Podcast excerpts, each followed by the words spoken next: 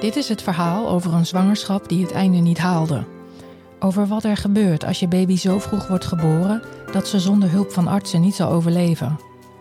Het gaat over de baby's die vechten voor hun leven en over de ouders die zich staande moeten houden in alle emoties. Over verwachtingen die niet uitkomen en over de periode erna. Podcast Prematuur gaat over de helden van het eerste uur. Ik ben Vanessa. Welkom bij Podcast Prematuur. Ik ga nu in gesprek met Wendy. Wendy nam contact met me via Instagram en ze komt uit België. Um, maar dat is niet het enige opvallende, want ze schreef mij dat zij, uh, haar dochter werd te vroeg geboren omdat uh, zij een kiemceltumor had. Nou, Wendy, daar moet je echt meer over vertellen. Want ze is met 30-2 geboren en uh, eigenlijk begint ze ook gelijk met kanker. Dat, is een dubbele component. Uh, vertel. Vertel. Um, wel, op, uh, op uh, 19 weken zwangerschap um, voelde ik mij niet lekker. Ik had buikpijn. Um, het, was mijn, het is mijn eerste kindje, dus ik voelde haar nog niet bewegen op, uh, op die termijn. Mm. Dus ik kon niet afleiden, is ze oké okay, of is ze niet oké okay, okay aan haar bewegingen. Maar er zat iets niet lekker. Ik, ik, kan, het niet, ik kan het niet verwoorden. Het zat gewoon in mijn hoofd. En um, we hebben de gynaecoloog gebeld en wij konden meteen terecht. Wij mochten meteen langsgaan. Want wij hadden eigenlijk de week erop de 20 weken echo. Maar hij zei ook, we gaan niet wachten. Als jij je niet goed voelt, kom maar langs. Goed, wij gaan langs. Um, de echo start. En eigenlijk zag alles er goed uit. Ze beweegt, ze was heel, heel, uh, heel beweeglijk. Haar hartje ging goed. Dus daar was eigenlijk niets uh, waaruit zou leiden dat het niet goed ging met haar. Um, en de gynaecoloog wil eigenlijk de, de echo afsluiten. En toen zag de papa um, een, een cirkel op de echo. En dat leek net een, een tweede hoofdje, eigenlijk. Dus hij dacht meteen, hola, dat zijn er twee. dat kan toch niet, dat dat nog niet gezien is, um, op zo'n zo termijn. Dus de gynaecoloog kijkt opnieuw en die zegt, daar zit inderdaad iets, maar dat is geen kind. Um, hij vermoedde dat het een uh, kiste was in mijn baarmoeder. Dus hij had nog niet het idee dat dat vastzat aan onze dochter. Um, hij had het nog nooit gezien. Hij wist, niet, hij wist ook niet, ja, wat moeten we hier nu mee? Um, dus hij gaf ons meteen een verwijsbrief door naar uh, het ziekenhuis van Genk. Dat is hier ja, dat is een klein beetje verder. Die zijn gespecialiseerd in uh, echografieën. Um, dus de week daarna mochten wij daar naartoe. Um, ja, dan ga je naar huis met het idee, er is iets, maar we weten niet wat. Het zit niet aan haar, dus daar waren wij blij van. Allee, of daar waren wij al, al uh, gelukkig mee. Maar wat is het dan wel? Dus precies een week later, uh, ik was precies 20 weken zwanger, mochten wij naar Genk. Um, en daar werd dan een heel uitgebreide echo gedaan. Dat was eigenlijk een heel mooie echo. Want um, die duurde een uur, dus ja. dat is heel lang. En het was eigenlijk heel tof, want die, elk vingerkootje heeft ons getoond, elk teentje, alle aparte stukjes uh, liet zij zien. En toen kwamen we inderdaad bij, um, bij dat, die cirkel, hè, wat, wat zij zagen. En zij zei meteen, ik heb een vermoeden wat het is. Uh, het is heel zeldzaam. Um, maar ik wil eerst nog even verder, dus de echo verder afzetten en dan uh, ga ik jullie de uitleg doen. Dus goed, ze heeft dat alles goed bekeken, want ook het hart moest helemaal bekeken worden bij die aandoening. Dus wij lagen daar, maar wij wisten eigenlijk nog niks. Um, dus de echo wordt afgesloten en um, die mevrouw heeft de uitleg. Dus het, het noemt eigenlijk, de Latijnse naam is een sacrococcygeaal teratoom. Ja, dat krijg je geen drie keer achter elkaar uitgesproken. Nee. Dus ik dacht, uh, wat is dat? Ja, wat moet ik daarmee? Um, goed, zij zegt, weet je wat we gaan doen? Ik ga jullie doorsturen naar het Universitair Ziekenhuis in Leuven. Um, want daar hebben ze daar wel ervaring mee. Um, en dan gaan jullie daar verder opgevolgd moeten worden, want wij kunnen hier eigenlijk niks voor jullie doen. Dus ik denk, ja goed, dat, we gaan het zien dan, hè. We, gaan dan. We gaan dan wel weer verder op controle. Dus we kregen een envelop mee. En daar stond dus ook de naam op van wat het precies was, wat Annelou had. Want ik kwam thuis van die echo. Mijn, mijn mama was hier, mijn, uh, de mama van, van de papa was hier ook. Die waren hier thuis, want ik heb een kinderopvang. Dus ik ben acuut moeten vertrekken uit die opvang op, voor die echo. Dus zij hebben die overgenomen op dat moment. Dus zij, waren, zij zaten hier in spanning te wachten. Hè, hun eerste kleinkind en, en. Uh, en ik zei eigenlijk, ja, weet je, we hebben eigenlijk gewoon een extra stukje kind om van te houden. Want we wisten eigenlijk nog altijd niet wat, wat dat het precies was. Alleen, we wisten, dat is de naam. Um, maar de, gevolgen daarvan, die konden ze ons in Genk, die wouden ze ons daar eigenlijk niet uitleggen, omdat ze er niet genoeg van af wisten. Dus, die echt, dus dat papier, dus die brief hebben we meegekregen, die stak in een envelop. En um, die dat was op een vrijdag. En ik zat hier alleen. De papa was gaan voetballen. En ik dacht, niet googelen Wendy, want ik, kon, ik, kon het, ik kon het niet typen. Dus ik wist, ik kon het niet opnieuw typen in de computer. Dus ik dacht, ik ga het niet doen. Ik ga die envelop toelaten. Ik ga niet googelen, want ja, dokter Google is nergens goed voor. Maar om half elf, ja, ik kon het niet laten. Hè. Ik, ik, ben daar zoveel aan het nadenken. En wat is dat? En wat gaat dat zijn? En gaat dat goed komen? En dus uiteindelijk heb ik die, heb ik die envelop geopend.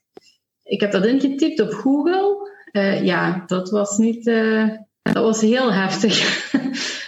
um, maar ja, goed. Vier dagen later, dus dinsdags, mochten wij al naar Leuven. Uh, dus wij zijn eraan gekomen. We hebben daar meteen uh, natuurlijk opnieuw een heel uitgebreide echo gekregen. En daar kregen we ook eindelijk de uitleg van wat er eigenlijk aan de hand was. Um, dus het was inderdaad uh, een, ja, een kiemceltumor, noemt het eigenlijk in het Nederlands. En die groeit vanuit haar staartbeen. Dus dat zat vast aan haar staartbeentje, eigenlijk. En dat is uh, brute pech. Dat komt uh, één keer voor op, op 55.000 kinderen. Uh, en dat is pech. Meer konden ze daar toen niet. Dat is niet erfelijk. Dat, is niet, dat zit niet in mij. Dat zat niet in de papa. Dat was gewoon een dat eicelletje had dat. En, want het komt altijd vanuit de eicel. Het komt nooit vanuit vanuit de, de papa-kant. Dus het komt altijd langs de mama-kant. Dus ja, ik voelde mij wel eerst eventjes heel schuldig van oei, ze kunnen niet inschatten hoe groot dat dat wordt. Ze kunnen niet inschatten wanneer ik ga bevallen. Ze kunnen niet inschatten wat de gevolgen zijn voor haar hart, want dat gezwel, dat wordt door bloed. Uh, wat ook wil zeggen dat er bloed wordt weggenomen van haar. Bloed dat zij eigenlijk nodig heeft. Uh, dus zij moest bloed afstaan en dat gezwel, wat het eigenlijk in de buik het gevaarlijkste maakte op dat moment. Gaat haar hart dat redden? Um, gaat zij goed genoeg kunnen groeien? Dat waren eigenlijk de grootste dat was eigenlijk het grootste probleem op dat moment. Uh, het was op zich nog niet zo heel groot. Iets rond, ja, het lijkt, lijkt groot, maar op zich viel het nog mee. Het was rond de 3,5 à 4 centimeter. Um, ja, ja, centimeter. Ja, dat lijkt. Dat, ja, ik weet het. Maar voor mij lijkt dat heel klein, want het is gigantisch geworden. dus in mijn hoofd is dat, is dat klein. Um, nee, dat is heel maar groot. Het is, het is gegroeid tot uh, 27 centimeter. Ja. Ja. Ja. Ja. Ja, dat, het was eigenlijk... Uh, zij is geboren met 39 centimeter. En daaraan zat dan ook nog eens dat gezwel nee, van 27 centimeter. Ja, het was gigantisch op het laatste. Uh, dus je snapt dat die 3 centimeter voor mij heel klein lijkt op dat moment. ja, ik kon me daar ook geen beeld bij vormen. Ik wist ook niet... Ik had dan die foto's al gezien op Google, maar dat waren echt hele grote gezwellen. Dus ik kon mij dat zo niet... Ik, ik had dat ja. gezien, dus ik dacht, oh, 3 centimeter, oké, okay, daar kunnen we wat mee. Dat gaat wel. Um, maar ja, ze weten dat dat groeit, maar ze kunnen niet inschatten hoeveel dat groeit. Uh, dus dat was het tweede pijnpunt. Als dat heel erg gaat groeien, dan gaat um, mijn baarmoeder op een gegeven moment ook denken: de zwangerschap is klaar. Wij zijn 40 weken ver, die buik is vol, uh, de bevalling gaat op gang komen. Uh, dus dat was het tweede dat we in de gaten moesten houden. Ehm, ja. En dat maakte ook dat wij vanaf dan elke week op controle moesten naar Leuven. Uh, we zeggen daar iedere week opnieuw dezelfde gynaecoloog. Um, en eigenlijk, ja, dat is zo als een waas. Dat is echt een waas voor mij. Dat is zo dat is voorbij gevlogen. Heel raar. Uh, en ik keek daar ook elke week heel erg naar uit om daar naartoe te gaan. Want is het dan toch altijd wel een wegende spanning? Gaat het gegroeid zijn? Gaat het niet gegroeid zijn? Doet haar hartje het nog goed? Ik had dan zo'n doppler hier thuis, want ik, ik luisterde daar uh, elke vrije minuut was ik daar naar het luisteren, want ja, je bent toch bang dat er iets misloopt. Hè? Um,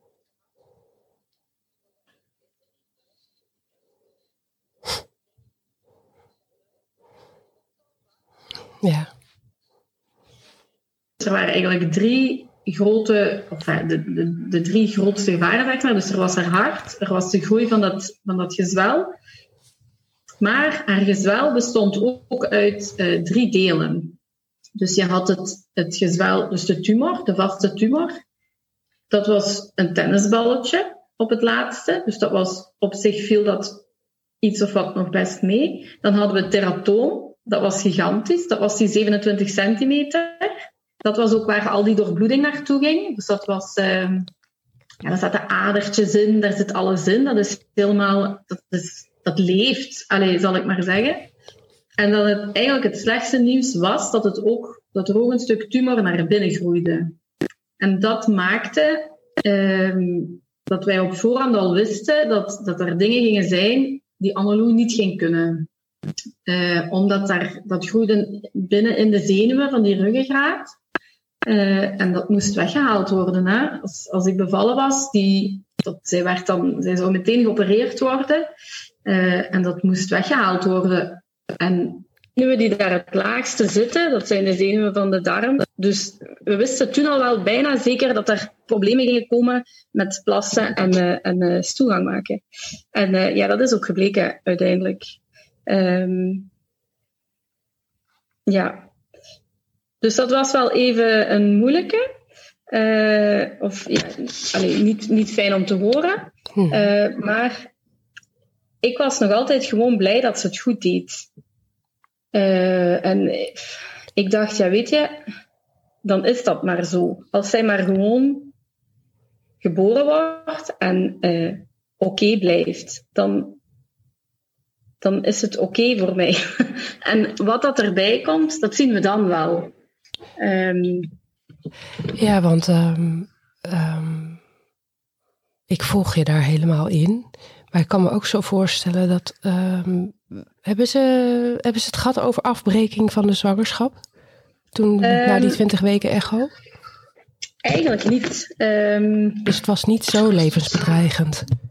Uh, ik heb de vraag zelf gesteld. Um, dus in Leuven hebben ze het er eigenlijk niet zelf over gehad. Um, ik was, uh, wacht, ik moet heel eventjes goed nadenken. Ik was denk ik um, 24 weken zwanger. of nee, uh, het was iets vroeger, op 22 weken zwangerschap. Het was, de tweede afspraak in Leuven. Heb ik gevraagd, wat doen wij hiermee? Gaan wij gaan wij verder? Gaan jullie met ons mee verder? Ik zal het zo zeggen, zo heb ik het ook gevraagd aan hen. Of zeggen jullie, ik zou hier niet aan beginnen? Uh, want ja, op dat moment dacht ik alleen maar, ik wil dat kind houden. Maar ik wil ook wel de, de, allez, ik wil de medische kennis ook van hun horen. Ik wil ook weten of het verantwoord is dat wij verder gaan met deze zwangerschap. Um, en zij zeiden eigenlijk meteen, op dit moment zien wij geen reden om de zwangerschap af te breken. Okay. Um, wij zien hier, we hebben de afgelopen tien jaar, hebben wij zeven patiëntjes gehad, gelijk jullie, zoals jullie dochter. Dat is niet veel. Um, dat is niet veel, maar er is geen enkel patiëntje dat het niet gehaald heeft. Oké. Okay. Ja, dus uh, ik heb toen ook letterlijk gevraagd, want we gingen eigenlijk die dag onze geboortelijst leggen. Ga ik die leggen of ga ik die niet leggen? En ze zeiden meteen, ga die maar leggen, doe dat maar. Er is, er is nu geen indicatie of niets dat erop wijst dat zij het niet gaat redden. Zij doet het goed. Ehm, en als jullie het oké vinden, wij willen met jullie meegaan en uh, wij begeleiden jullie daarin en uh, we gaan zien hoe het, hoe het gaat lopen. Hmm. Um, ja, en ik geloof in de, in de wetenschap en in de medische wereld, dus ik dacht, goed, als zij zeggen we gaan ervoor, dan gaan we ervoor. En dan uh, gaan wij mee. Allee, maar als je het hebt over een tumor die de ruggengraat ingaat en daar met zenuwen gaat, nou, dan denken we ook aan ergere dingen dan, nou ja, uh, plassen, poepen, problemen. Ja, ja. Ja, ze hebben het ook eventjes gehad over stappen. Dat grootste gezwel, zeg maar, dat, lag, ja, dat zit tussen haar benen natuurlijk. En dat groeide elke week wel. Groeide dat een klein beetje tot op mijn verjaardag. Ik ben jarig op 18 juli en die dag moesten wij gaan, hadden wij een afspraak. En die dag was dat echt enorm gegroeid. Tjeetje.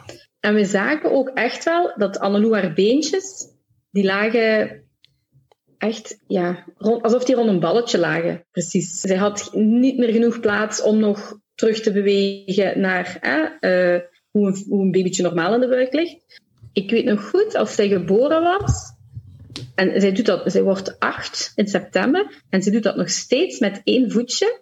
Als zij moe wordt of ze ligt in de zetel, dan kan zij nog steeds één voetje zo draaien zoals zij in die buik lag. Dat is heel raar.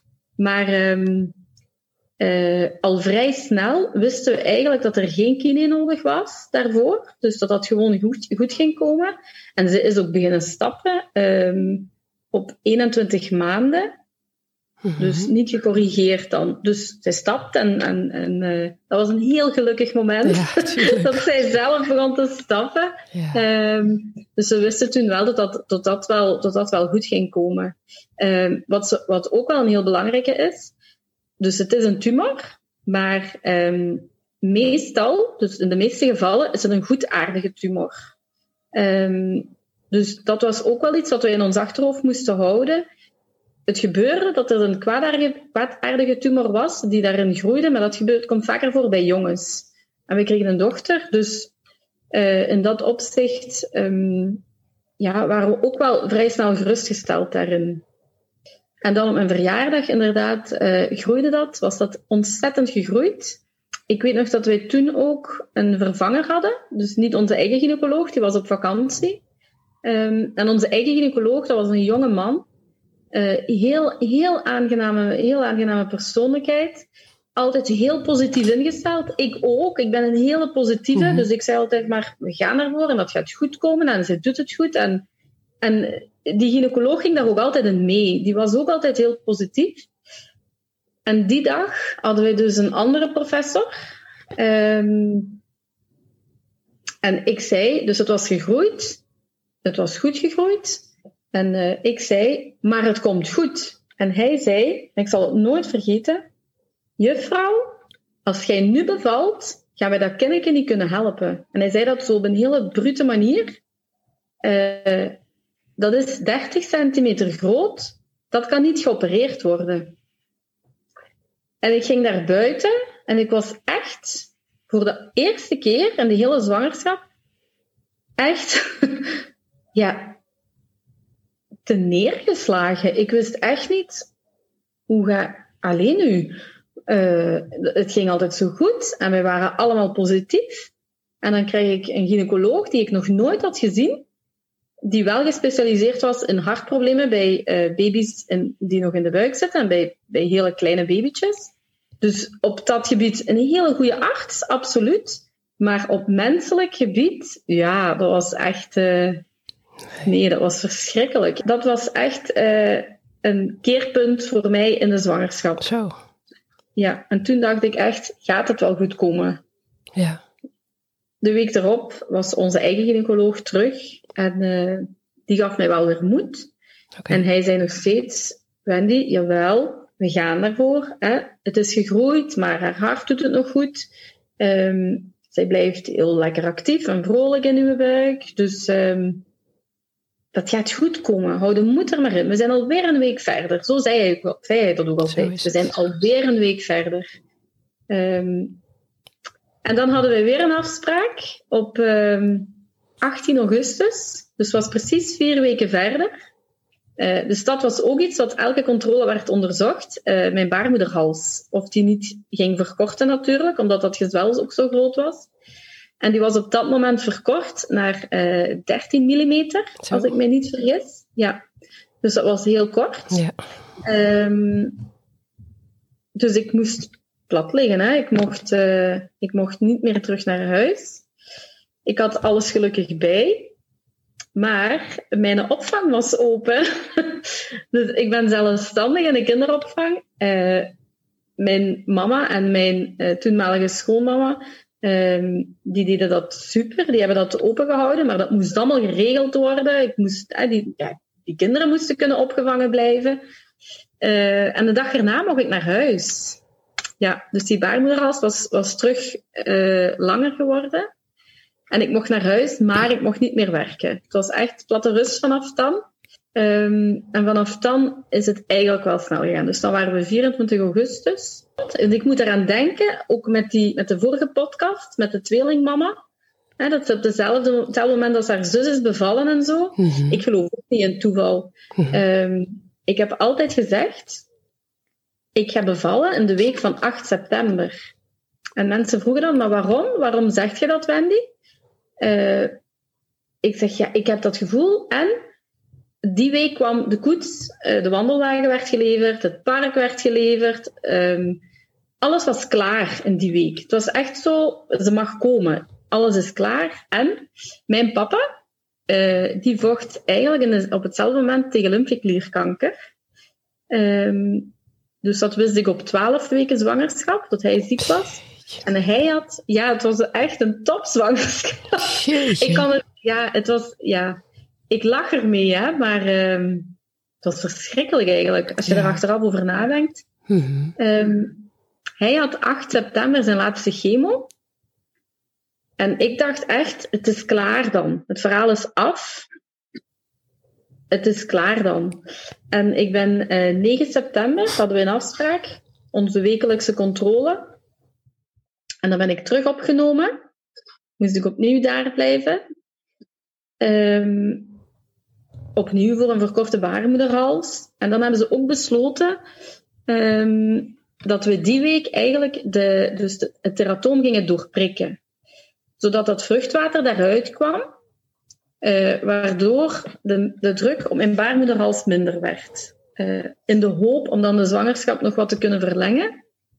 Um, maar die datum hebben we eigenlijk niet meer gehaald. Dat zou donderdags gebeuren, de 11e, 11 september. Um, maar 9 september, dus ik lag dan in het ziekenhuis en s'nachts, ik voelde me niet goed en ik had rugpijn en ik had buikpijn. Ja, wist ik veel. Ik had nog nooit weeën gehad in mijn leven, dus ik wist ook niet, zijn dat weeën, zijn dat geen weeën? Um, en toen begon ik ook wat bloed te verliezen. Het was zo wat um, een beetje roze van kleur. Dus toen dacht ik wel, dit is niet goed. En dan hebben ze getest um, of het urine was of vruchtwater. En dan bleek het vruchtwater te zijn dat ik aan het verliezen was. Um, en die pijn waren natuurlijk weeën die, uh, die aan het opzetten waren. Dus dan hebben ze... Uh, dan ging het snel, hè. Dan hebben ze de papa gebeld, want ja, die moest een uur rijden om uh, naar het ziekenhuis te komen. Die is dan vertrokken thuis. Um, en dan hebben ze die ochtend nog die, dat teratoom doorprikt. Uh, nog steeds in de hoop, we gaan het toch nog kunnen rekken. Uh, ik vond dat heel, heel, heel eng, want dat is gelijk een vruchtwaterpunctie.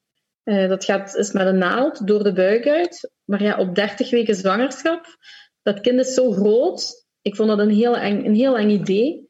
Um, dus ik, word, ik werd verdoofd, dat ik dat, hè, voor de pijn natuurlijk. Um, maar dat was een verdoving waarbij ik, ik zag en hoorde nog alles, maar ik kon niks zeggen. En ik kon niet bewegen. Dus dat was een hele, ja, was een hele enge verdoving. Maar dat was ook nodig om Annelou stil te houden in die buik. Annelou moest ook verdoofd worden, zodat zij niet ging bewegen natuurlijk. Um, zodat die naald ook echt wel naar dat teratoom ging en niet bij haar. Ehm, maar op, op uh, eh, 20 minuten was dat gebeurd en die verdoving was ook meteen uitgewerkt. En ik, ik word ehm, dus naar de overkant gereden in mijn bed. En ik zeg nog, dit hou ik nog weken vol.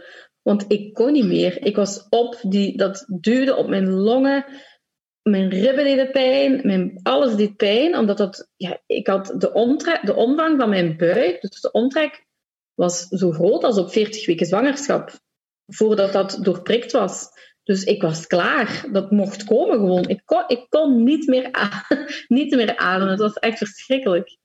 Um, en ik word overgebracht naar de kamer daarnaast. Dat was een arbeidskamer.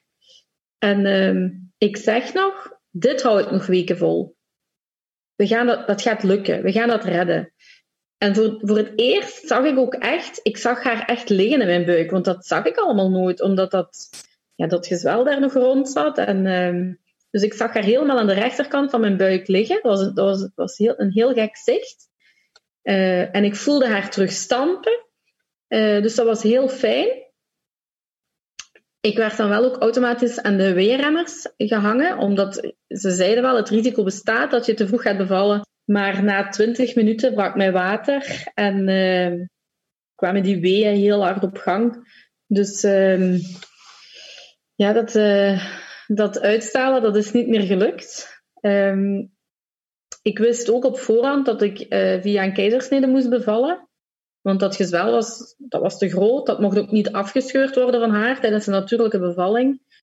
Dus ja, na twintig minuten brak dat water. En kwam ik in die weeënstorm terecht. Hè? Om, ondertussen was het, was het uh, half twaalf. Dat het niet meer ging. Het ging niet meer. Dat, ik zeg, dit zijn echt weeën. Ik voel het gewoon. Ik kan niet meer. Ik ben op. Ik ben moe. Dat, er moet iets gebeuren. En toen hebben ze eindelijk, na lang vragen, uh, die ontsluiting gecheckt. Want dat deden ze natuurlijk ook niet graag, om niks op gang te brengen. Maar ze moesten, het ging niet meer anders. En toen had ik 5,5 centimeter ontsluiting.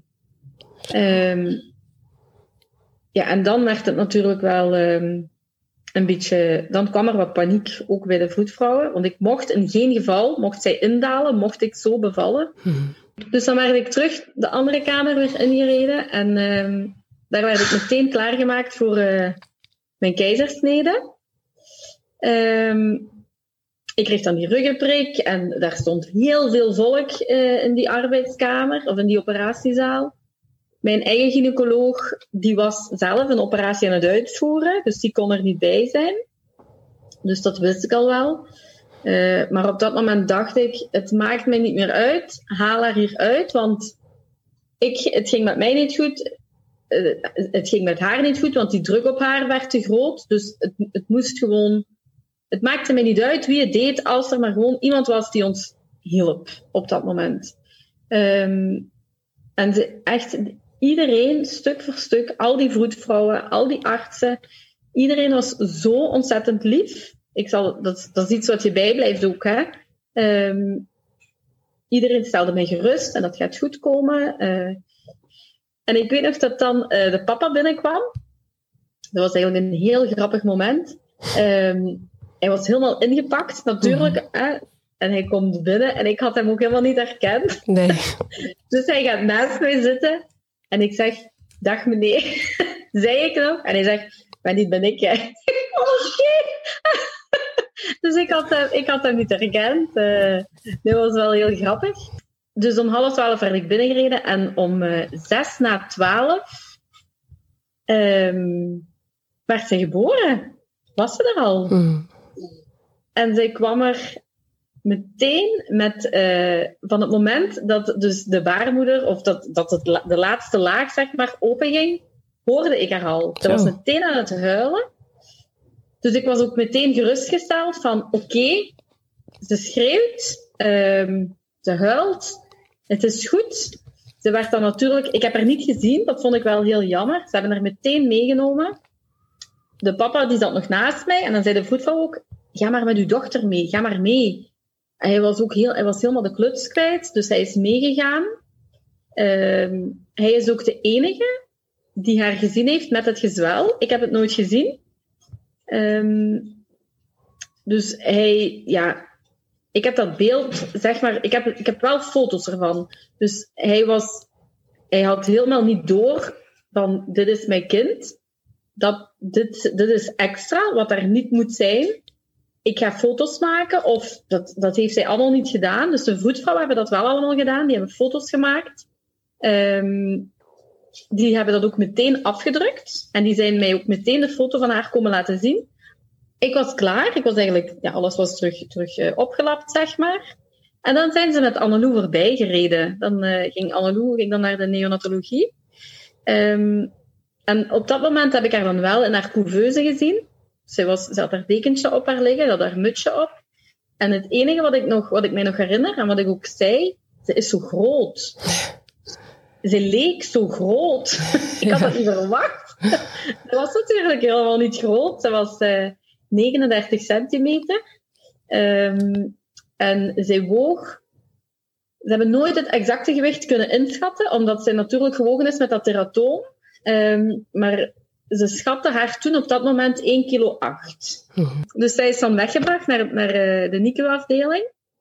De papa is mee mogen gaan. En ik werd dan naar de, naar de recovery-afdeling gebracht. Um, en daar heb ik toch wel anderhalf uur alleen gelegen. Uh, en dan is de papa terug bij mij gekomen. Maar als ik dan aan hem vroeg, hoe gaat het met haar?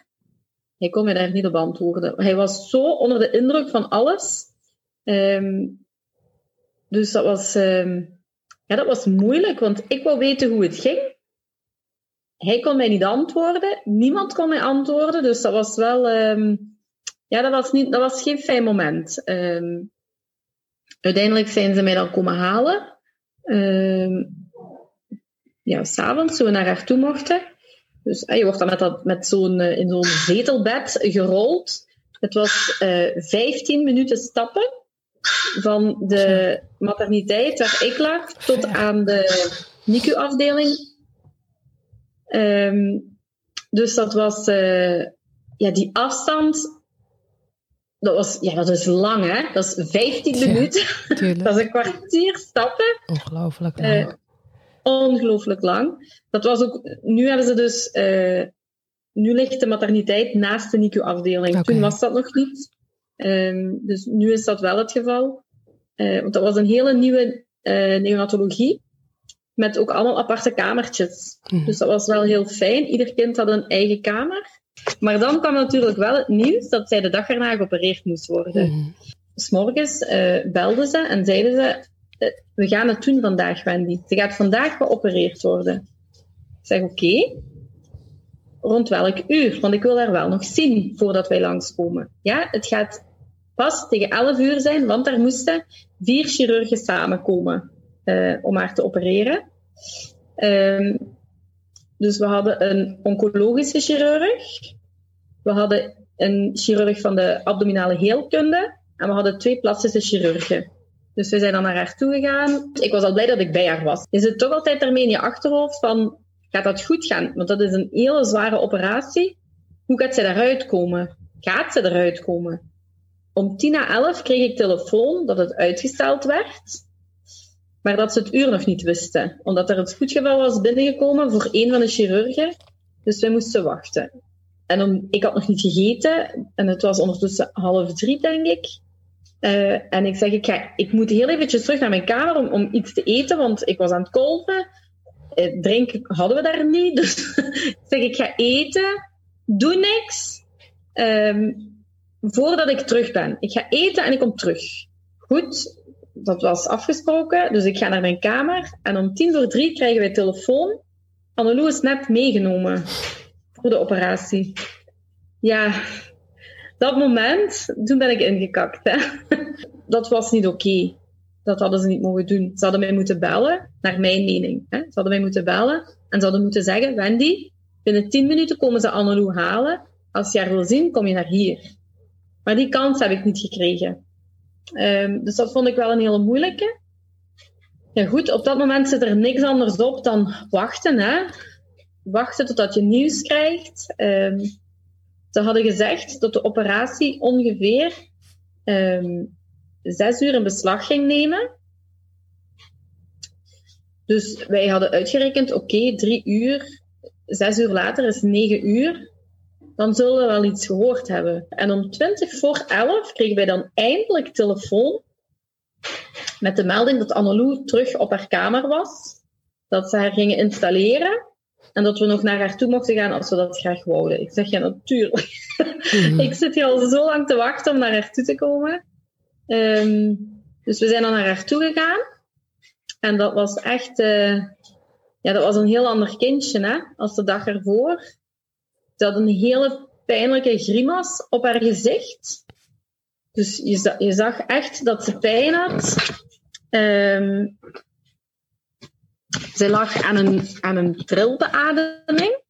Dus dat, dat is een beademing um, die terwijl ook nog blijft trillen, zodat, zodat haar longblaasjes ook open blijven en zodat ze ook zelf blijft gestimuleerd worden om te ademen.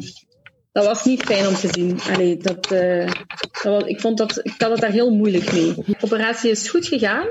Um, en eigenlijk heeft de hele weg, dus ze heeft acht weken nog op uh, neonatologie gelegen.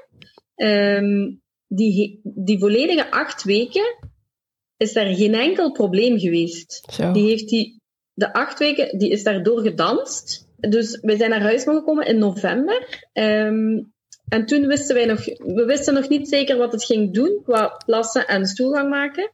En in uh, december kregen wij dan, uh, moesten we op controle gaan. En daar kregen wij dan te horen dat ze eigenlijk um, niet zelfstandig kan plassen.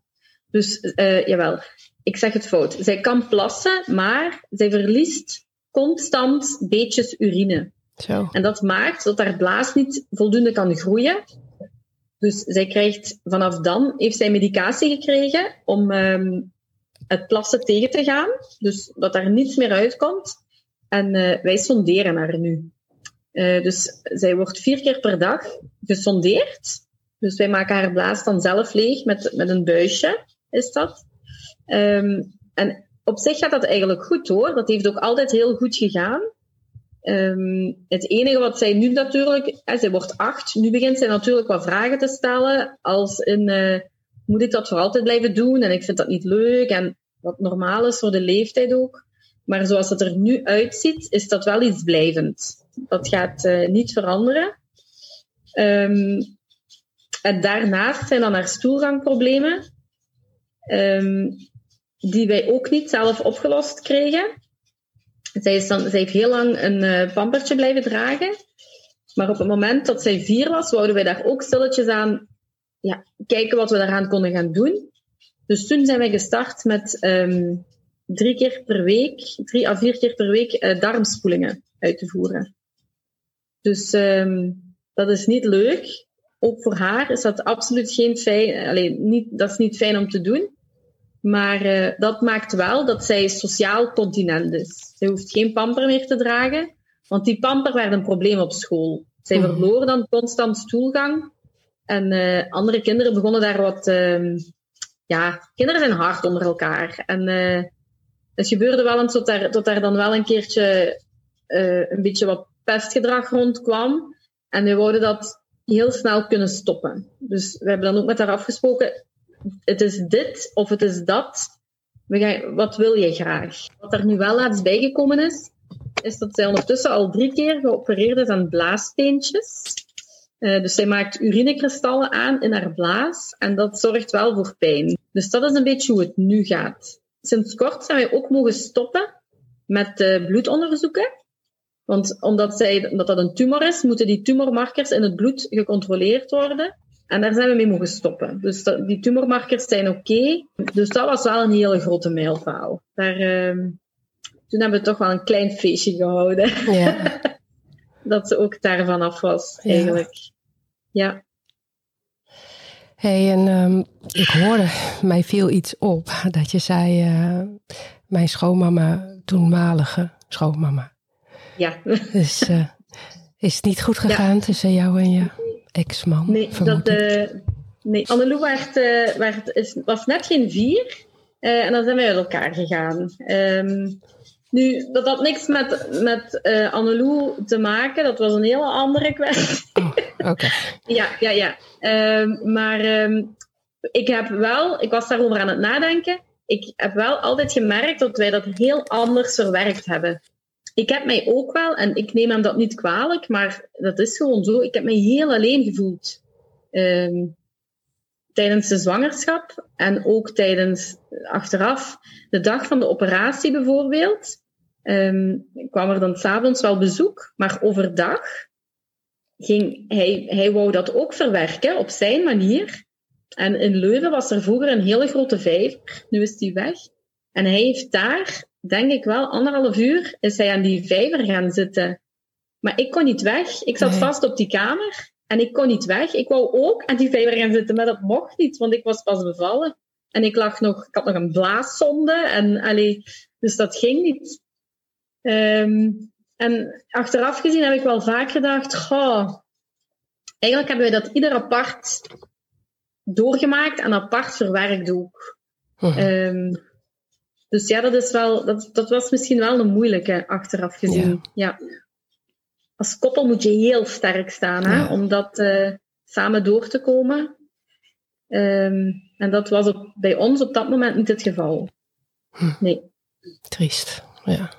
Ja, ja. Maar hey, we zijn, uh, en ik zijn een team. Ja, want hoe gaat zijn, het nu met jullie?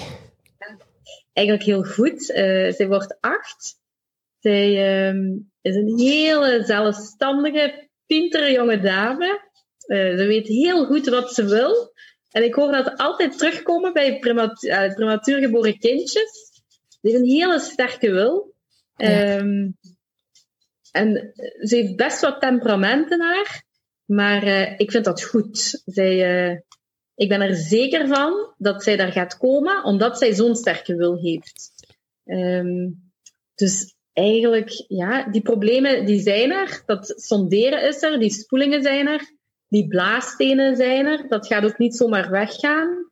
Maar zij is er. En dat is voor mij het allerbelangrijkste. Ik zie haar zo ongelooflijk graag. Ja.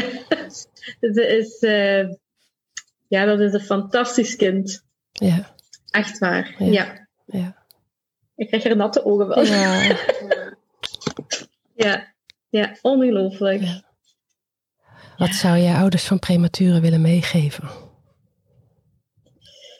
Ja, uh, ik zou ze heel graag willen meegeven. Dat is echt hoe ik erin stond, is om um, zoveel mogelijk positief te, blijven, positief te blijven zijn. Want voor mij was dat al een halve genezing. Um, als ik op dat moment, ik heb dat gevoel, hè, ik kan niet, ik spreek niet voor iedereen, maar als ik, als ik op dat moment mijn schouders zou laten zakken en zou denken, dit gaat niet goed komen, dit gaat niet goed komen, dan denk ik ook dat, dat, dat Annelou een andere weg had afgelegd. Ik denk dat zij heel hard ook heeft aangevoeld dat, um, dat wij daar heel uh, hard in geloofden op dat moment. Dus ik denk echt dat dat niet is wat ik wil meegeven. Dat ze moeten geloven in de kracht van hun kindjes. Want ze zijn zo klein, maar ze kunnen zoveel aan. Echt waar. Dankjewel. Heel graag gedaan.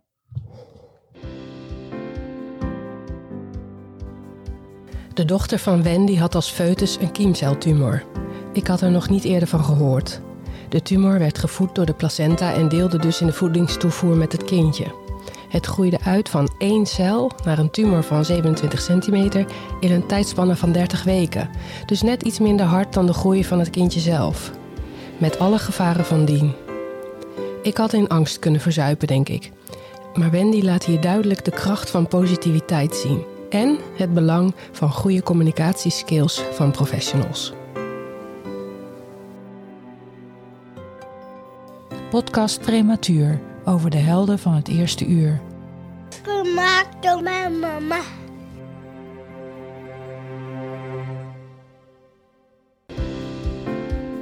Ik vind het een eer dat je hebt geluisterd naar deze aflevering. Dank je wel daarvoor. Ik maak de podcast graag, want ik geloof dat het voor ouders een stuk herkenning biedt en daarom troost.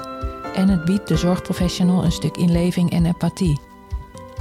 Zoals je misschien wel weet, maken we ook prematuurpopjes. Die zijn heel waardevol voor familie en vrienden en voor het kindje zelf. Ik kijk elke dag naar het popje van Vince, gewoon omdat ik nooit wil vergeten waar hij vandaan komt. Hij ligt bij ons op de overloop, in een mandje. En ik moet zeggen dat het elke dag steeds bizarder lijkt hoe klein Vince het leven startte. De podcast maken kost alleen wel veel tijd en geld. Daarom heb ik het mogelijk gemaakt om te doneren. Dat kan al vanaf 3 euro. Vind jij de podcast waardevol en kan jij iets kwijt? Dan kan ik er in ieder geval de kosten mee dekken. Ik zou het enorm waarderen. Alvast dank en ik hoop tot volgende week.